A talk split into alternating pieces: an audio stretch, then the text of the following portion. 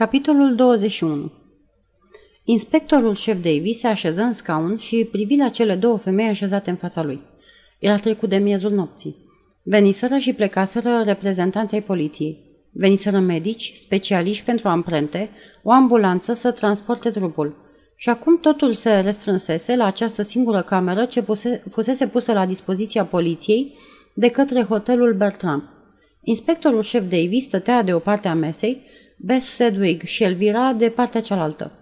Lângă perete, mai retras, un polițist scria. Sergentul detectiv Waddle stătea lângă ușă. Părintele se uită atent la cele două femei din fața sa, mama și fica. La prima vedere era o asemănare vădită între ele. Înțelegea de ce pentru o clipă luase, o luase în ceață pe Elvira Blake drept Bess Sedwig – dar acum, privindu-le, era mai curând izbit de multiplele deosebiri dintre ele decât de trăsăturile comune. Nu se mânau cu adevărat decât la culoarea feței. Privindu-le, avea impresia unei versiuni pozitive și a uneia negative ale aceleiași personalități. Totul în Bess Sedwick era pozitiv. Vitalitatea, energia, atracția ei magnetică. O admira pe Lady Sedwick. O admirase întotdeauna – îi admirase curajul și fusese entuziasmat de faptele ei cutezătoare. Spusese, citind ziarele de duminică, nu mai scapă de data asta. Și, invariabil, ea ieșea cu bine. Nu crezuse cu putință să ajungă la capătul călătoriei și ajunsese. O admira pentru că era de neînvins. Avusese un accident de avion, mai multe accidente de automobil, fusese azvârlită la pământ de două ori de pe calul ei, dar se afla teafără aici, în fața lui. Vibra, plină de viață, o personalitate pe care nu o puteai ignora în niciun fel. În gând, inspectorul șef Davy își scoase pălăria în fața ei.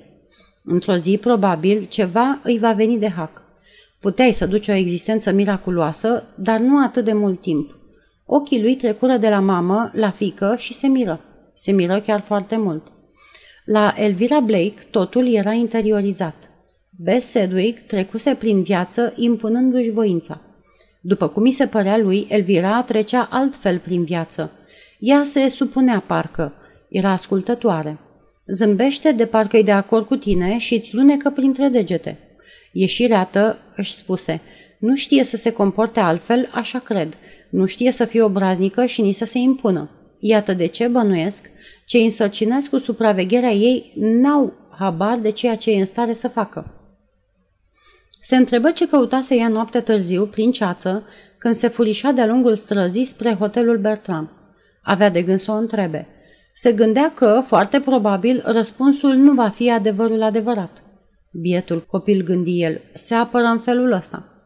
Venise oare ca să-și întâlnească mama sau să-și găsească mama? Posibil, dar nu credea. Nu crezuse niciun moment. În schimb, îl punea pe gânduri mașina cea mare de cursă, ascunsă după colț, automobilul cu numărul FAN 2266. Ladislau Malinovski trebuia să fie pe undeva pe aproape, dacă mașina lui era pe acolo. Ei bine, spuse părintele adresându-se Elvirei cu o voce cât mai paternă. Cum te simți acum? Mă simt mai bine, spuse Elvira. Aș dori să-mi răspunzi la câteva întrebări, dacă te simți în stare, pentru că, vezi, timpul joacă un mare rol în asemenea cazuri. S-a tras de două ori asupra dumitale și un om a fost ucis. Avem nevoie de cât mai multe informații pentru a da de cel care l-a ucis. Vă voi spune ce știu, dar totul s-a întâmplat atât de neașteptat și în ceața asta nu se vede nimic. N-am idee cine ar putea fi sau cum arată. De asta e așa de îngrozitor. Ai spus că e a doua oară când cineva încearcă să te ucidă. A mai fost un atentat la viața dumitale? Am spus eu asta? Nu mi-amintesc. Îl privea stânjenită. Nu cred să fi spus asta. Totuși ai spus-o, întări părintele. Poate că am spus așa din pricină că eram isterică. Nu, zise părintele. Nu cred că ești isterică. Ai vrut să spui exact ce ai spus. Poate că mi-am închipuit unele lucruri, spuse Elvira. Ochii ei nu îl priveau direct în față. Bess Sedwick făcu o mișcare. Zise liniștită. Ar fi mai bine să-i spui Elvira. Elvira aruncă mamei sale o privire iute stânjenitoare. Nu trebuie să fii îngrijorată, spuse părintele ca să o liniștească. Noi, cei din poliție, știm foarte bine că fetele nu spun totul mamei sau tutorelui lor. Nu luăm lucrurile astea prea în serios, dar trebuie să le aflăm, pentru că, vezi, ne ajută în muncă. Bess Sedwick întrebă. S-a petrecut în Italia? Da, spuse Elvira. Părintele interveni. Acolo ai fost la o școală, nu-i așa?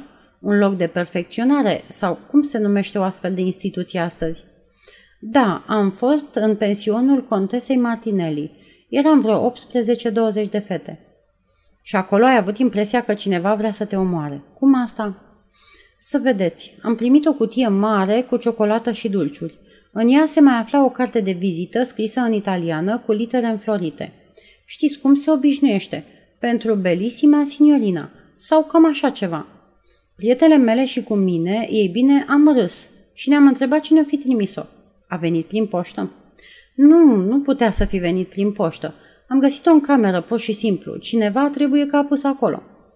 Pricep. Am ituit pe unul dintre servitori, cred eu. Îmi închipui că n-ați pomenit nimic despre asta contesei. Cum îi zice? Un surâs aproape imperceptibil a apărut pe buzele Elvirei. Nu, sigur că nu. Am deschis cutia și în ea erau niște bomboane de ciocolată splendide, de diferite feluri, știți, unele chiar cu cremă violet. Adică din acelea care au deasupra o violetă din zahăr. Bomboanele mele preferate, așa că am mâncat una sau două numai decât. Și după aceea, noaptea, m-am simțit foarte rău.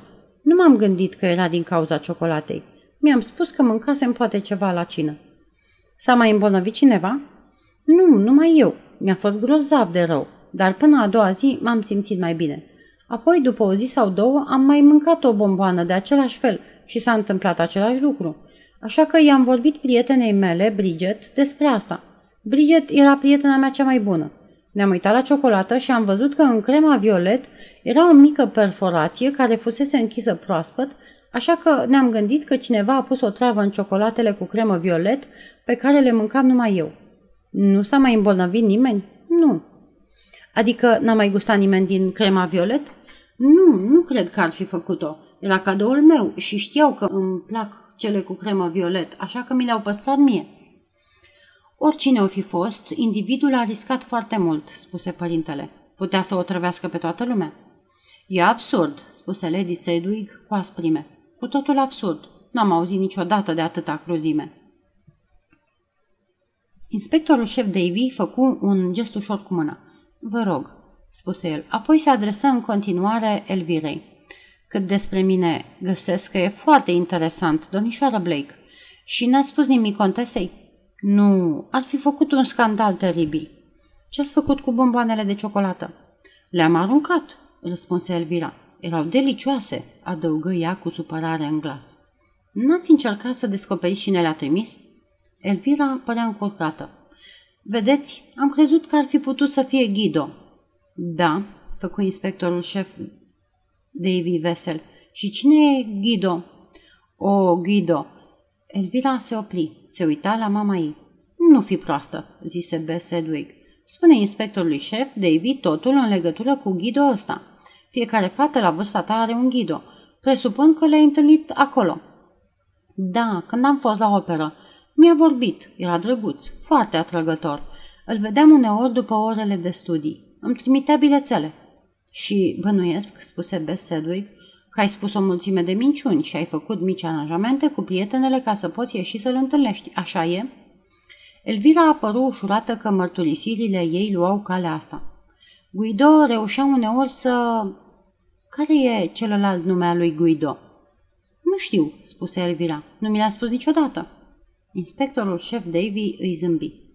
Adică nu vrei să ne spui? N-are importanță. Am impresia că vom descoperi noi și asta, fără ajutorul dumitale, dacă va fi nevoie. Dar de ce crezi dumneata că acest tânăr, care probabil te plăcea, ar fi avut intenția să te omoare? Pentru că obișnuia să mă amenințe în felul ăsta. Vreau să spun, ne certam din când în când. Uneori aducea câțiva prieteni și eu mă prefăceam că îmi place unul dintre ei, mai mult decât el, și atunci se înfuria, devenea foarte, foarte sălbatic. Îmi spunea să iau seama la ce fac. Zicea că nu voi scăpa de el cu una, cu două, că dacă nu-i sunt credincioasă mă omoară. Mă gândeam că joacă teatru, că e melodramatic. Elvira zâmbi pe neașteptate. Totul era însă foarte amuzant. Nu m-am gândit că ar putea fi ceva adevărat sau serios. Bine, spuse inspectorul șef Davy. Nu cred că e cu putință ca un tânăr, așa cum îl descrii dumneata, să o trăvească bomboane de ciocolată și să ți le trimită. Drept să vă spun, nici eu nu cred, replică Elvira, dar trebuie să fi fost el, pentru că nu văd altul. M-a îngrijorat. Apoi, când m-am întors în țară, am primit un bilețel. Se opri. Ce fel de bilețel? A venit într-un plic și era bătut la mașină. Scria în el, fii atentă, cineva vrea să te omoare. Inspectorul șef Davy se încruntă. Adevărat? Foarte curios. Da, foarte curios. Și te-ai speriat? Te-a înfricoșat? Da. Am început să mă întreb cine ar vrea să mă înlăture. De asta am încercat să descoper dacă eram într-adevăr bogată. Continuă. Zilele trecute mi s-a întâmplat altceva la Londra. Eram în metrou și pe platformă se afla o mulțime de oameni. Am avut impresia că cineva a încercat să mă împingă jos pe șine. Dragul meu copil, exclamă B. Sedwig, lasă romantismele. Părintele făcu din nou un gest cu mâna. Da, spuse Elvira, scuzându-se. Poate că mi-am închipuit toate astea, dar nu știu. Vreau să spun, după cele întâmplate astă seară, se pare, nu-i așa, că totul ar putea să fie adevărat? Se întoarse deodată spre B. Sedwig și se adresă insistent. Mamă, tu ai putea să știi. Vrea cineva să mă omoare? Ar putea fi cineva? Am vreun dușman? Evident că n-ai niciun dușman, spuse B. Sedwig cu nerăbdare. Nu fi idiotă. Nimeni nu vrea să te omoare. De ce ar face-o? Atunci cine a tras în mine astă seară? Cu ceața asta, spuse B. Sedwig, te-o fi luat drept altcineva. E posibil, nu credeți? Întrebă ea întorcându-se spre părinte. Da, s-ar putea, spuse inspectorul șef Davy. B. Sedwig îl privea insistent. Inspectorului îi se păru că dezlușește pe buzele ei cuvintele mai târziu. Bine, spuse el voios, să ne ocupăm de alte câteva detalii. De unde venea asta seară? De ce te plimbai pe Pond Street pe o seară atât de cețoasă? Dimineață m-am dus la o lecție de artă, la galeriile Tate. Apoi am luat masa cu prietena mea Bridget. Locuiește în Onslow Square. Ne-am dus la un film și, când am ieșit, era o ceață groasă care se întețea mereu și m-am gândit să nu merg acasă cu mașina. Conduci? Da, am luat examenul de conducere vara trecută. Numai că nu conduc atât de bine și nu-mi place să conduc pe ceață. Așa că mama Brigetei a zis că pot să rămân cu ei noaptea asta. Am chemat-o la telefon pe domnișoara Mildred. La ea locuiesc în Kent. Părintele dădu din cap afirmativ. Și am spus că rămân peste noapte la ele. Mi-a răspuns că e foarte înțelept din partea mea. Ce s-a întâmplat după asta? întrebă părintele. Mi s-a părut că ceața s-a mai ridicat. Știți cum e ceața, se ridică pe alocuri. M-am hotărât să plec totuși cu mașina spre Kent. M-am despărțit de Bridget și am pornit. Apoi ceața a coborât iar. Nu mi-a plăcut. Am intrat într-o pâclă groasă și am pierdut drumul, nu mai știam unde sunt. După aceea mi-am dat seama că eram în colț la Hyde Park și mi-am zis, zău, nu se poate să merg până în Kent în felul ăsta. La început m-am gândit să mă întorc acasă, la Bridget, dar mi-am amintit că nu mai știam drumul. Mi-am dat seama că eram foarte aproape de acest hotel simpatic unde m-a adus unchiul Derek când m-am întors din Italia. Mă voi duce acolo, m-am gândit eu, sunt sigură că îmi vor găsi o cameră. Așa era comod, am găsit un loc unde să garez mașina și m-am îndreptat pe jos spre hotel. Ai întâlnit sau ai auzit pe cineva în apropierea dumitale? E curios ce spuneți, pentru că mi s-a părut că cineva mergea în urma mea. Desigur că multă lume merge pe jos în Londra, dar pe o ceață ca asta devii nervos când te urmărește cineva. Am așteptat, am ascultat, dar n-am mai auzit pași și am crezut că a fost doar o închipuire. Eram destul de aproape de hotel atunci. Și atunci? Și atunci deodată s-a auzit o împușcătură. După cum v-am spus, glontele mi-a trecut pe lângă ureche. Comisionarul din fața hotelului a alergat spre mine, m-a împins în spatele lui și apoi, apoi, apoi a răsunat cealaltă împușcătură. El el a căzut jos și am țipat. Fata a tremura. Mama ei îi spuse, Liniștește-te, fetițo, spuse Bes cu vocea ei joasă și fermă. Liniștește-te odată. Era vocea pe care Bes Sedwig o avea când vorbea cu caii ei și nu rămase fără efect nici asupra fiicei sale. Elvira clipi din ochi, își îndreptă puțin ținuta și se liniști. Apoi ați venit dumneavoastră, spuse Elvira părintelui. Ați fluierat, i-ați spus polițistului să mă ducă în hotel. Îndată ce am intrat, am văzut-o. Am văzut-o pe mama. Se întoarse și o privi, privi pe Bess Sedwig. Și așa ajungem de bine de rău la clipa de față, spuse părintele. Își mișcă în scaun trupul masiv. Cunoști un bărbat numit Ladislaus Malinovski? întrebă el. Avea o voce egală, fără niciun fel de inflexiuni. Nu se uita la fată, dar își dădu seama, deoarece ciulise urechile, că respira mai greu.